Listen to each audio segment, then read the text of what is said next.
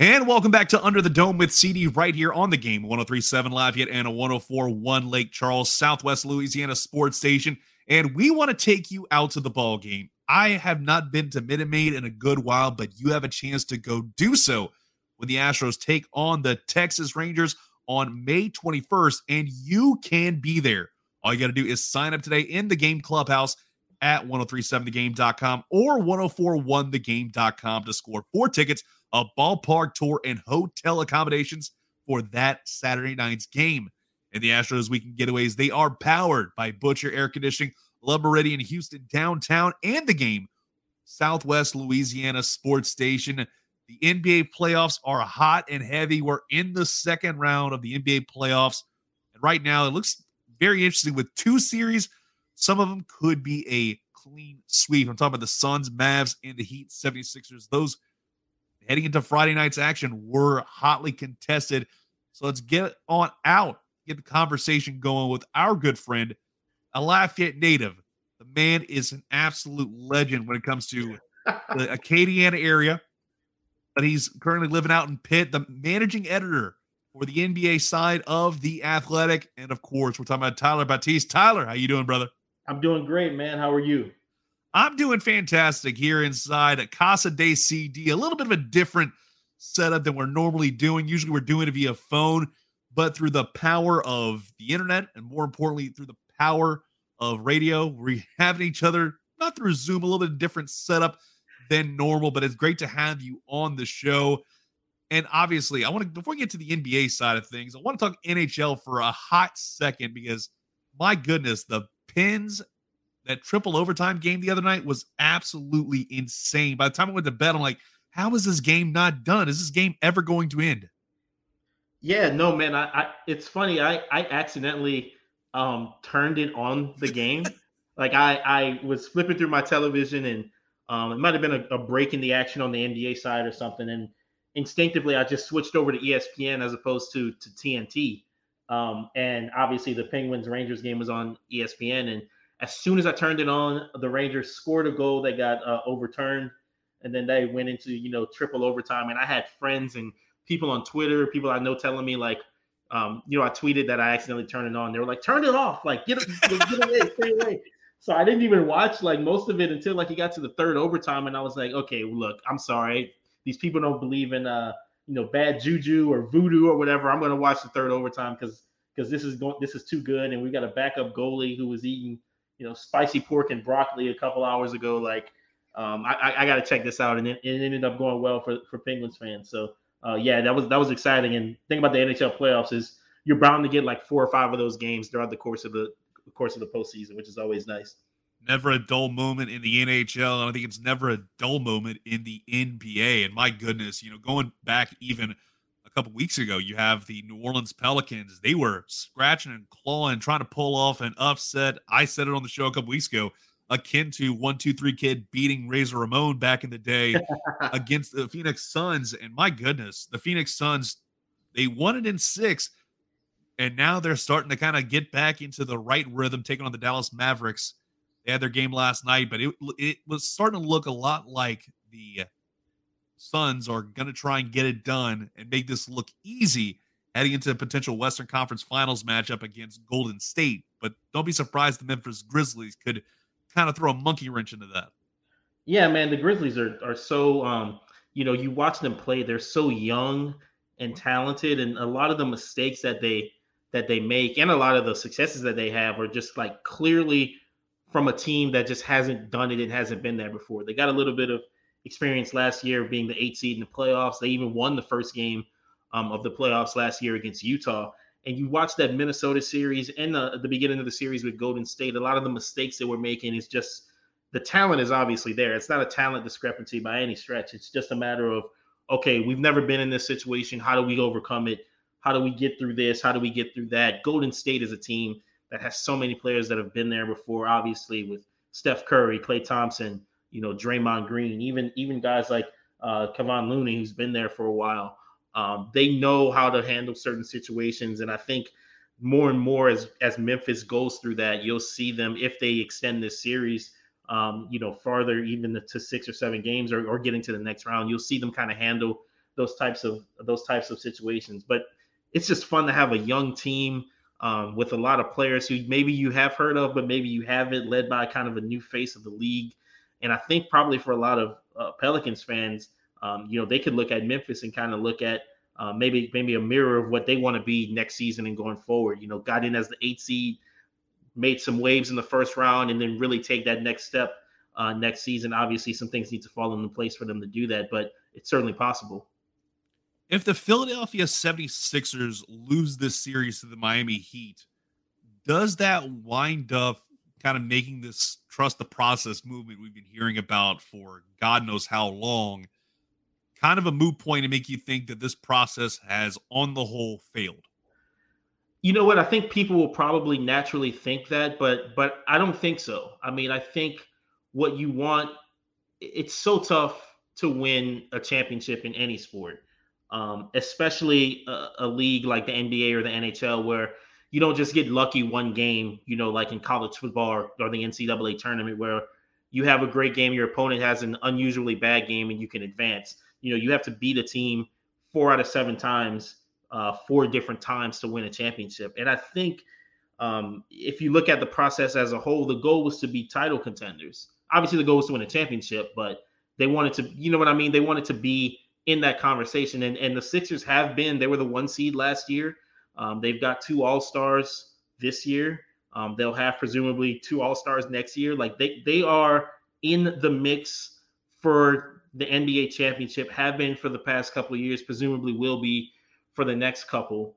Um, so if you look at it like that, I don't think you can say the process um, has failed. I guess the result obviously is not um, what you would have expected, but it, it's a hell of a lot better to be, um, you know, contending for uh, you know Eastern Conference championships and NBA championships than than where they were winning, you know, 15, 16 games a year. But I know a lot of people probably won't see it that way. Talk right now with Tyler Batiste, NBA managing editor for The Athletic. And I want to kind of get back to the Pelicans for a moment because they absolutely, I think, exceeded some of the expectations we had heading into the season, making it not only to the play-in tournament, but surviving and advancing all the way into the playoffs on Easter Sunday, starting off in that phenomenal six-game series against the Phoenix Suns. They did come up short, but I think everybody is starting to realize there is an air of positivity surrounding this franchise in the not too distant future to where this may become a more recurring thing, even in a very competitive Western Conference. But I think obviously the first part of that has to be the future of Zion Williamson. And it looks more likely that he is going to sign a deal with the Pelicans, possibly a massive deal to stick around in New Orleans. One, are you surprised he's going to sign after the rookie deal wrapped? Are you surprised that he is so adamant to sign a deal after his rookie deal expires, especially something that big? And do you think that could be a big issue for the Pelicans given the injuries he's been dealing with already in his career. No, I'm not surprised at all. I think um, if Zion had been close to 100% over the past couple years, maybe he would have looked elsewhere. You normally don't get a situation where those top picks who are offered the, that rookie supermax or that rookie max extension turn it down. It doesn't happen that often. I can't remember the last time it did happen. I think for both parties, they're kind of stuck in not stuck because there's a negative connotation there, but they kind of have to do this, right? The Pelicans, if they don't offer their number one pick from three years ago, um, the extension, uh, it's going to look like they aren't investing in the franchise and they don't want to build this thing going forward. If Zion doesn't take it, then he's risking millions of dollars if, you know, knock on wood, he gets hurt next season and then that money's not coming from anywhere. So I think there's some incentive for both sides to do what a lot of people expected them to do, which is obviously um, for them to, to, to stick with each other past um, Zion's fourth fourth year in the league, and then that rookie extension will kick in. What'll be interesting to see is if he has you know two or three seasons where he's close to full health, he's dominating the paint, dominating offensively like he has. Um, you know, I'm sure Pelicans fans don't want to look this far ahead into the future, but do you see a situation akin to what Anthony Davis went through, where you know somebody who has that name credibility, who has the the machine behind them, you know, tries to maybe push their way to a certain city or a certain situation. I think that's three or four years down the line, but I'm not I'm not really surprised that Zion is going to um, is so adamant about signing this extension because it's the right thing for him to do for his finances, and and uh, you know New Orleans and the Pelicans want to they want to invest in the franchise, and that's the the simplest way to do so this season is to lock in a player who, when he's healthy, is still one of the more unique offensive forces in the in the NBA. Talk right now with Tyler Batiste, managing editor for The Athletic on the NBA side of things. And trust me, there's a lot of things going on around the NBA. I want to go to the Eastern Conference for a minute. We talked about the 76ers, but one of the other games going down has to be, and I think everybody's going to have a lot of intrigue in a series that's probably going to go seven games between the Celtics and the Bucks this past Saturday. Oh, no, Sunday, excuse me. I remember hearing people say that the Celtics looked like they were just absolutely dwarfed by a Milwaukee Bucks team that looks to try and repeat the way everything's been set up. It looked like that for a minute with that 101 89 win on Sunday. Then you fast forward to a Tuesday night game, and that was completely the other side. The thing went sideways with the Celtics kind of taking over. Is this game going to go seven? Yeah, if I had to put money on it, I would think so. I think I think these are probably the two best teams in the Eastern Conference. It's one of those series where um, you know, the the the sec the round before the championship is kind of the championship, which you get sometimes in uh in other sports. And I think no offense to Miami, but uh, you know, I, I think these two teams have probably been um the the hottest, most consistent teams over the past few months. Um, I'm excited for it to potentially go seven games because I just think there's it's great basketball. It's two really good coaches going back and forth. You kind of saw how um, they adjusted from one to two. In, in game one, Giannis was just kind of out there passing and and and you know looking almost like a point guard at times. And um, you know the the Celtics adjusted to kind of make him you know get into the paint a little bit more and and, and forced him to kind of you know try to do a little more himself. And even though he scored 20 something points, he wasn't quite efficient in doing it and the Bucks didn't hit a ton of threes. It's, that's not really a strong suit of that team, and the, the Celtics really limited them. So it'll be interesting to see how each coach adjusts for Game Three. You know, Khris Middleton is is not going to be back for for for the Bucks, so there's obviously some um, constant adjustment that has to go on there because they're losing. You know, their their All Star wing, their Olympic gold medalist, and that's a that's a big loss to kind of have to fill in. But um, these two teams are really good. They're, they they've got superstars. They've got really good coaches, and um, you know, it, I, it wouldn't shock me if either of them ends up winning winning it all in a in a few weeks here. So.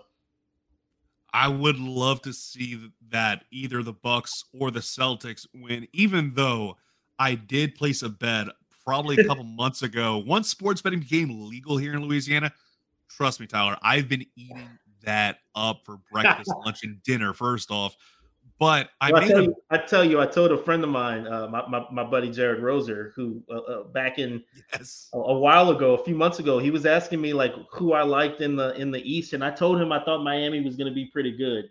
So I think he might have put a bet down on Miami, and, and so I'm sure he's he's probably thinking about that. But I know his heart. He's he's been a Bucks fan ever since I knew him in college, even when the Bucks were bad. So he's probably a little torn if we get a Bucks Heat Eastern Conference Final. So I'll have to I'll have to uh, walk him through that. Maybe maybe let him uh, vent on the phone a little bit every now and then. I love it. For me though, I made a bet a while back. It's a two leg parlay. It's Eastern Conference and Milwaukee Bucks, Western Conference Golden State Warriors. If that cashes, your boy is three hundred dollars richer, and trust me, I would love that to love that to be the slump buster, if you will, because it's Man, been pretty dry. I tell you, I'll tell you. Last year, I placed a similar bet here in Pennsylvania. Uh, I can't remember when it was. It might have been March. So it was a couple couple months before the season ended, and it almost came to fruition. It was Sixers a Sixers Suns final, uh, and obviously the Suns got there. The Sixers were the one seed. I felt really good about it, and then the Hawks had some other ideas. Um, but that would that would have been nice for your boy too. But It's it's the life of gambling. You never truly win. That's the thing. You never truly win. It's a lot like the House of Black. The house always wins. it's a great way to put it. It's fantastic to kind of talk about the NBA with you, Tyler. But one more thing before I let you go, because before we got started, we actually got to talking about Festival International. That was last weekend. A fantastic time had by yours truly. Maybe a little too much fun. Maybe that's why I'm stuck here at home while everybody is out there enjoying themselves, maybe at the Crawfish Festival. So, with that in mind, talking about all these festivals, it gets me thinking you're a Lafayette native. Why don't you give me your top three festivals year round uh, across the Acadiana area? Because I'm sure you've made your way across to a lot of those back in the day. Oh man, do, am I ranking them or am I just going? No just particular going, order, just three of your favorites. All right, I'll go. Th- I'll go through my favorites. I'll go. I'll go. All right, I'll go. Uh, Crawfish Festival is probably n- number three. Breaux Bridge. Um, I'll go. Big fan of Festival uh, Louisiana. You really can't really can't go wrong with that. Um, always fun to pop in and out of uh, the bars and the places to eat down there. See some folks who I haven't seen in a while, and then I'll go number one, an underrated festival, but it's my favorite food. It's what I love. Uh, the Catfish Festival up in uh, I think in Washington. Um, Ooh, is, deep is, cut is is is one that I've uh, I probably haven't gotten to as much as the Crawfish Festival and Festival uh, International, but um, every time I've made that made that uh, made that drive up, it's it's been worth it. So we'll go Catfish number one on my rankings. But if you ask me tomorrow, uh, you know I might swap those or something. I I will always love a deep cut, and that is a deep cut indeed. Tyler, thank you so much for coming on, my man. We'll talk to you down the road. Enjoy the rest of your weekend, man. Take care. Appreciate it, man. All right, that was Tyler Batiste. Appreciate him. Join the program. We're going to take a quick timeout, and when we come back, I was talking about some sports betting. I've got five picks for you to click in before your weekend starts off officially, and more importantly, before all the sporting events going on this weekend officially begin. I won't get to any Kentucky Derby picks because I haven't necessarily looked at the field all that deeply. But trust me, we're going to get to a lot of that in the next segment. So keep it locked right here on the game 1037 Lafayette and 1041 Lake Charles,